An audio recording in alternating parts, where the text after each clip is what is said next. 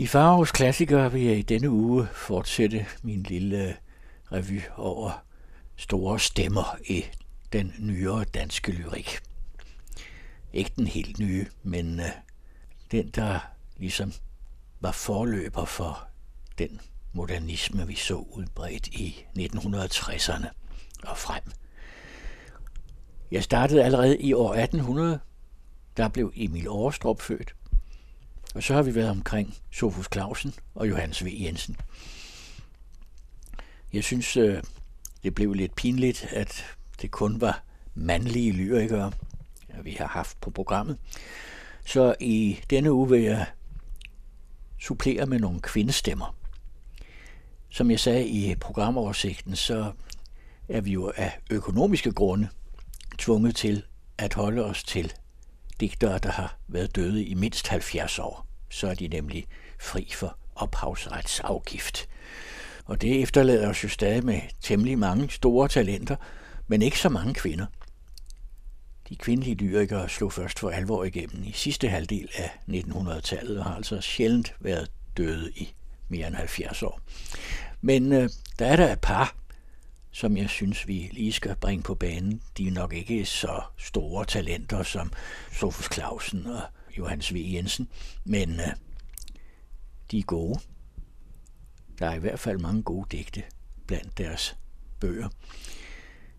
Den første, jeg vil nævne, det er Bodil Bæk, som blev født i 1889 og uddannede sig til koncertpianist og uddannede sig først på Musikkonservatoriet i København, og siden tog hun til New York og studerede videre. Så det var først sent i livet, faktisk var hun 45, før hun debuterede som digter. Og øh, det blev så inden hendes lidt tidlige død i 1942 til fire dæksamlinger yderligere og en roman. Det er en meget sensuel og ret erotisk farvet lyrik, som øh, godt kan have mindelser om Jens August Schade. Og der kan også indimellem være ligesom øh, noget surrealistisk. Så derfor kan man godt se hende som en øh, forløber for den moderne lyrik. Hun skriver også i frie og urimede vers for det meste. I får et lille udvalg her, og jeg starter med digtet Ud af himmelporte, som også var titlen på hendes sidste digtsamling. Himmelportene er åbne som trompeter, som blomsterkalke og suger os til sig. I virvlende kast slynges vi mod solen. Solstrålerne griber os som gyldne arme, som insekters følehorn, og lader os opgå i solen. Det guld på min finger er en partikel af solen. Jeg er formælet med solen. Den er i mit indre. Den er i mit hjerte. Den fylder, besætter mig, ophøjer mig arme. Er verden vidende om den smerte, der er tilføjet mig, da jeg sattes ind i verden? Vi er børn, faldet ud af himmelporte. Gæster i en umild verden. Hendes lyrik kan være meget svingende i stemningen, fra det helt ekstatiske til den dybe fortvivlelse, når virkeligheden ikke rigtig lever op til drømmene. Det ser man blandt andet i det digt, der hedder Den ene stød.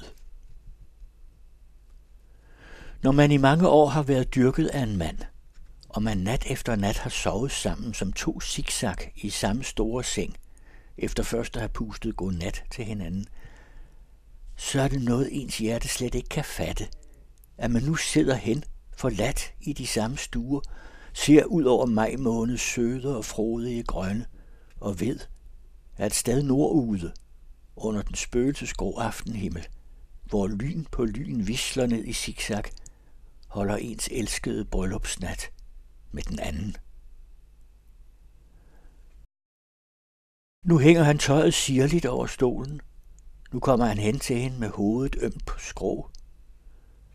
Nu siger han det, nu det, nu det. Og så om en stund sidder han på huk i sengen og ser forladt ud af øjnene og klør sig lattervækkende tankeløst i håret. Nu lægger han sig i zigzag. Nu puster han hende et stille godnat ned i håret og holder hendes hånd under dynen. Så sover de trætte ind, mens tordenskyllen synger i tagrenderne. Eller må hans hjerne dunkelt besøges af en tanke om hende, der nu sidder forladt i deres stuer, og dryp dryp græder ned over en lille forskrækket hund, der slikker sin mor varmt og hastigt på næsen. To zigzag i en stor seng. Mange zigzag ned over en spøgelsesgrå aftenhimmel og ned i den regnvåde majseng. Hvorfor kommer der ikke et lyn, hastigt, og farer gennem den elskede og hende, så de endnu i nat kan hvile sammen som to zigzag i samme store kiste. Livet er ikke grinagtigt nok. Nej. Ikke når man har det sådan i hvert fald. Det er en morsom formulering. Livet er ikke grinagtigt nok. Så kommer et lille digt, der hedder I halssøvne. Sommernat på altanen. Kastanjens grønne fingre spiller i vinden. En overflødig latter, rå fra struben, slår op mod den blåsorte, forundrede himmel. Togene mumler over skinnerne. Den røde søjle flimrer med stumme dampe om sig.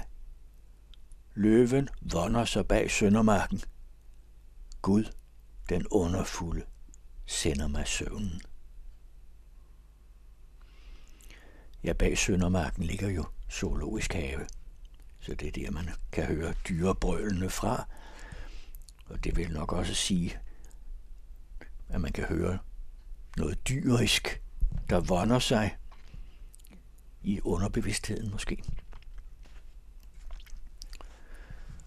Og så en lille erotisk scene med titlen Brumbær. Sortgrønne blade, som solen hopper i. Min ryg hviler mod et stenhegn. Blanke brumbær hænger over mit hoved. Dine bitte små brystvorter er som sorte brune brumbær. En sort slange rejser sig spillende i græsset.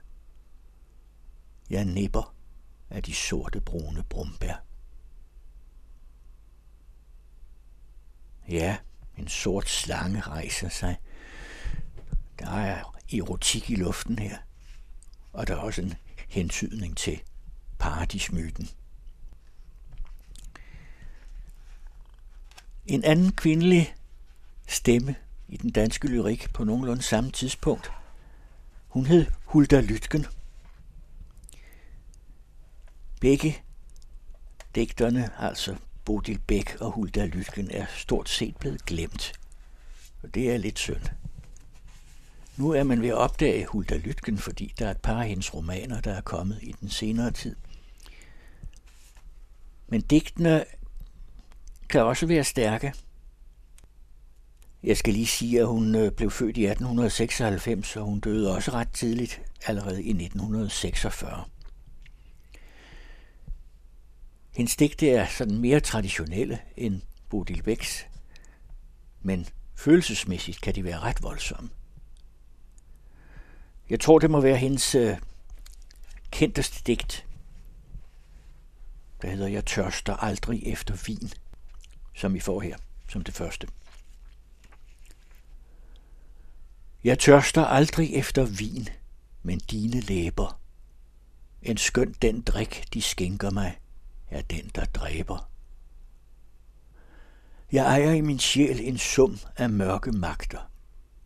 Jeg er en slave af et sind, som jeg foragter.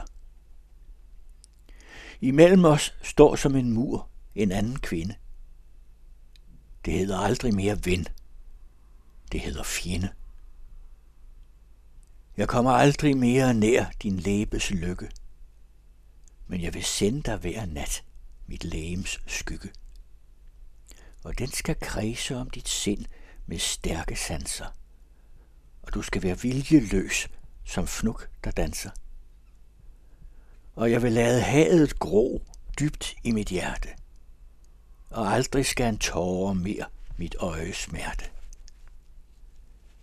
Jeg elsker dig så dybt, at jeg til tider tænker, Gud give, at vi begge lå i dødens lænker. Vi skulle sove mund mod mund i gravens celle, så ubekymrede som børn om livets vælde. Vi skulle sove som berust af mørke magter. Vi skulle sove for et liv, som vi foragter. Jeg længes så usigeligt mod dine læber.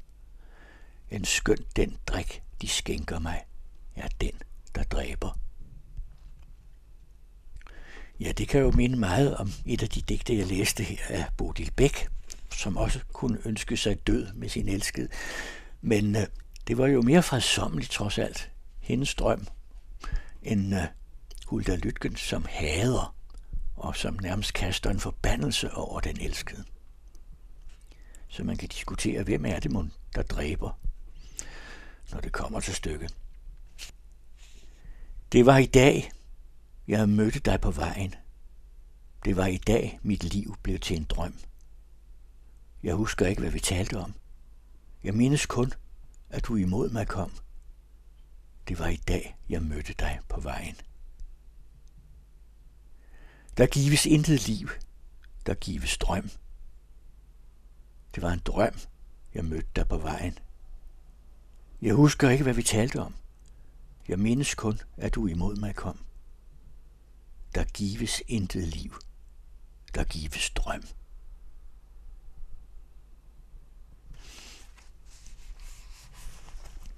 Ja, den svingning mellem drøm og virkelighed, den så vi jo altså også hos Bodil Bæk. Det er i høj grad de to poler, som øh, styrer Hulda Lytkens lyrik også. Her kommer et lille digt, der hedder Folkevise. Kæreste, var du en stjerne, der var du mig mere nær. Jeg kunne se dig hver aften over min haves træer. Men du er blot ingen stjerne, og du har mig slet ikke kær. Og skyerne flakker som mørke mod høstmånens hvide skær.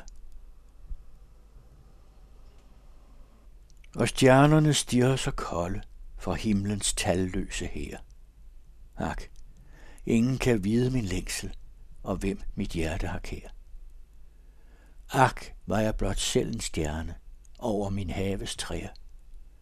Jeg fandt dig måske, hvor du færdes, fjernt fra min længsel her. Og den sørgelige ensomhed viser sig igen her i digtet Ingen at elske. Ingen at elske, som giver i nat mig sin glødende mund. Længslen må rase som stormen og dø som en herreløs hund. Lever har intet, kun måne og skygger og svejende stammer, end ikke anelsen, kun er et hjerte, som hemmeligt flammer. Strækker jeg hænderne frem, kan i mørket usynlig jeg møde den, som forskyldte af alle dage og nætter er døde. Og vi bliver i dødsmetaforerne. Som en døende, der åbner sin bristefærdige mund mod en skål med livgylden vin, åbner jeg min mund mod dig, bristefærdig af sang. oh underfulde høst. Og i samme tone til en vissen blomst. Dit violette blomsterblad er falmet. Så grå er døden mod din skønne farve. I skyer har jeg set den samme farve forvandle sig til hele purpurdrømme. I silke har jeg set den hektisk briste. Din grønne katafalk er mørk og klæbrig. Så modig sanser jeg din død i aftenen. I morges duftede du af sol og sødme. Jeg skar dig med min kniv og bar dig ind. Jeg festede dig på silken ved mit hjerte. Nu stinker allerede du af graven. Så grum er døden mod din korte dag.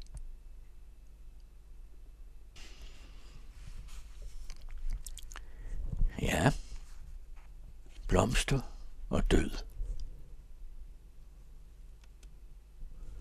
Det leder mig til at tænke på, at jeg faktisk har sprunget en ældre digter over, som jeg nok også burde have haft med i det her lyrikkor. Så ham vil jeg vende tilbage til i næste uge. Det drejer sig om I.P. Jacobsen.